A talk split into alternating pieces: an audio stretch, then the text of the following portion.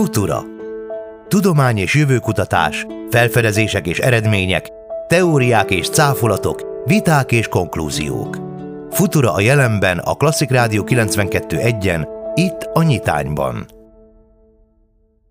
A Klasszik Rádióban van egy nagyszerű rovatunk, amelynek az a címe, hogy Futura. Minden, ami a jövővel kapcsolatos, minden, ami a tudományjal kapcsolatos, és a magyarországi kutatókkal kapcsolatos. És én mindig nagyon-nagyon örülök, hogyha ha minél több oldalát meg tudjuk mutatni azt, hogy bizony Magyarországon is vannak olyan kutatók, akikre fontos figyelni, és érdemes figyelni, és a mai vendégem Radványi Ádám elméleti evolúcióbiológus. Jó reggelt! Jó reggelt, köszönöm a meghívást. Ratványi Ádám elméleti evolúció biológus, az ELTE természettudományi karának a doktorandusza, és te nyerted meg a FameLab 2021-es Magyarországi döntőjét. Gratulálok hozzá! Nagyon szépen köszönöm. Mit jelent ez egészen pontosan? Mi ez a verseny, ahova te eljutottál, vagy bejutottál a döntőbe, és meg is nyerted? Ez a FameLab úgynevezett tudománykommunikációs verseny, ami lényegében azt akarja, hogy megpróbáljuk a, ebben az évben legalábbis fiatalabb kutatókat sikerült bevonzani ebbe a tudománykommunikációs versenybe, és hát az elsődleges cél az, hogy egy nagyon rövid tudományos prezentációval megpróbáljuk elérni azokat a, azokat a nem kutató, mondhatni laikus rétegeket, akik nem vesznek részt egy hétköznapi ilyen kutatási szektorban, vagy éppen nem a saját tudományterületünk kollégáival beszélgetünk, és ezeknek a laikusoknak próbáljuk elmagyarázni, hogy, hogy miért érdekes a mi tudományterületünk, pontosabban mondva, mivel foglalkozunk, és hogy ennek milyen relevanciája van, vagy napjaink, vagy, vagy úgy ámblokk a, a kutatási szektorban. Ami a, a fémlemnek az egyik fő karaktere, hogy, hogy ennek a tudományos prezentációnak három percesnek kell lennie, és, és igazából ez a tudománykommunikációs kihívás, hogy nyilván, ha az ember kutat valamivel, akkor, akkor arról egy 24 órás etapban is tudna áradozni, hogy ez mennyire érdekes, és minden részletét lefedve megértetni a közönséggel, hogy ez a lehető legizgalmasabb téma, amivel az ember foglalkozhat valaha is, és, és nyilván ezt belesűríteni három percbe, ez az, ami az igazi kihívás. Mindezt úgy, hogy, hogy ezt tényleg egy szélesebb nézőközönség vagy hallgatóközönség is meg tudja érteni. Ez, a, ez volt talán a legnagyobb kihívása. Ez amikor az eszenciát kell megfogni. Igen, igen, igen, igen, igen, igen. És igazából ez a művészet a tudománykommunikációban. Mi az, amivel te nyertél? Amivel nekem sikerült egy, hát úgy néz ki ütős, három perces prezentációt produkálni. Eleve úgy indult, hogy én a, a PCR úgynevezett molekuláris technológiáról beszéltem volna, de ez végül is átalakult egy ilyen alapkutatás fontossága, úgymond háttérüzenetű előadásá, ahol is azt mutattam be, hogy egy extrém baktérium, aki a Yellowstone Nemzeti Parkban lubickolt közel több milliárd éven keresztül, és senki nem zargatta, ott ennek az extrém baktériumnak a felfedezése az, az mekkora változást tudott hozni úgy az egész, mondhatni civilizációnk szemszögéből, ugyanis ez lehetővé tett egy olyan, olyan molekuláris technikát, ami azóta hihetetlenül széles körbe elterjedt, és a műsorszám termék megjelenítést tartalmaz, de hogy az előadás, az, az összes ilyen Filmlab előadás az megtekinthető a YouTube-on.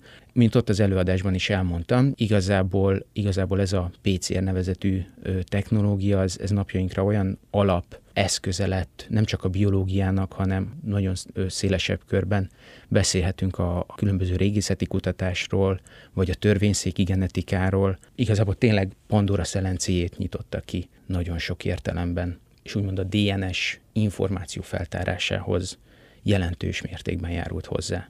Te hogy jutottál ehhez a baktériumhoz, és hogy kezdted el kutatni?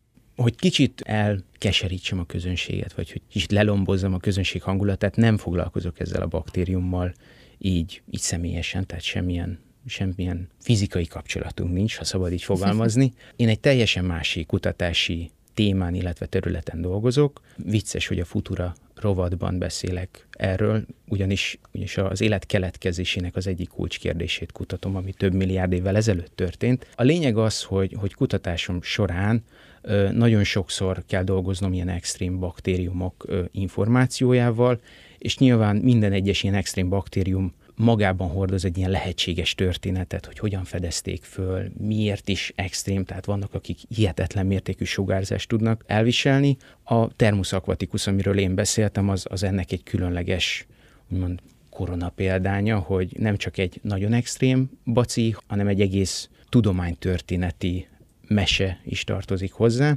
És hát igazából, mikor a fémlebre először jelentkeztem, nem is róla terveztem volna beszélni, hanem a saját kutatási témámról. A válogató forduló után, akkor kiderült, hogy beválogattak a döntőbe, akkor volt egy ilyen mesterkurzus, ahol is megismertettek minket a tudománykommunikáció csinyával, binyával, hogy hogyan is lehet egy ténylegesen ütős, ilyen három perces előadást összehozni, és ott ezen a kétnapos mesterkurzuson szépen lassan kikristályosodott bennem, hogy lehet, hogy nem rögtön a saját kutatási témámmal kéne az országos döntőben megjelennem, hanem választhatnék esetleg egy olyan témát, ami kicsit univerzálisabb üzenete van, ugye ez volt az alapkutatás fontossága, illetve talán, talán jobban meg lehet fogni a közönséget egy olyan témával, mint például annak a létével, hogy a PCR technológia az főként itt a koronavírus járvány során egy hihetetlenül felértékelődött eljárása avanzsálódott, és hát akkor így végsősoron meghoztam ezt a nehéz döntést, hogy talán akkor beszélek majd erről a Thermus aquaticusról,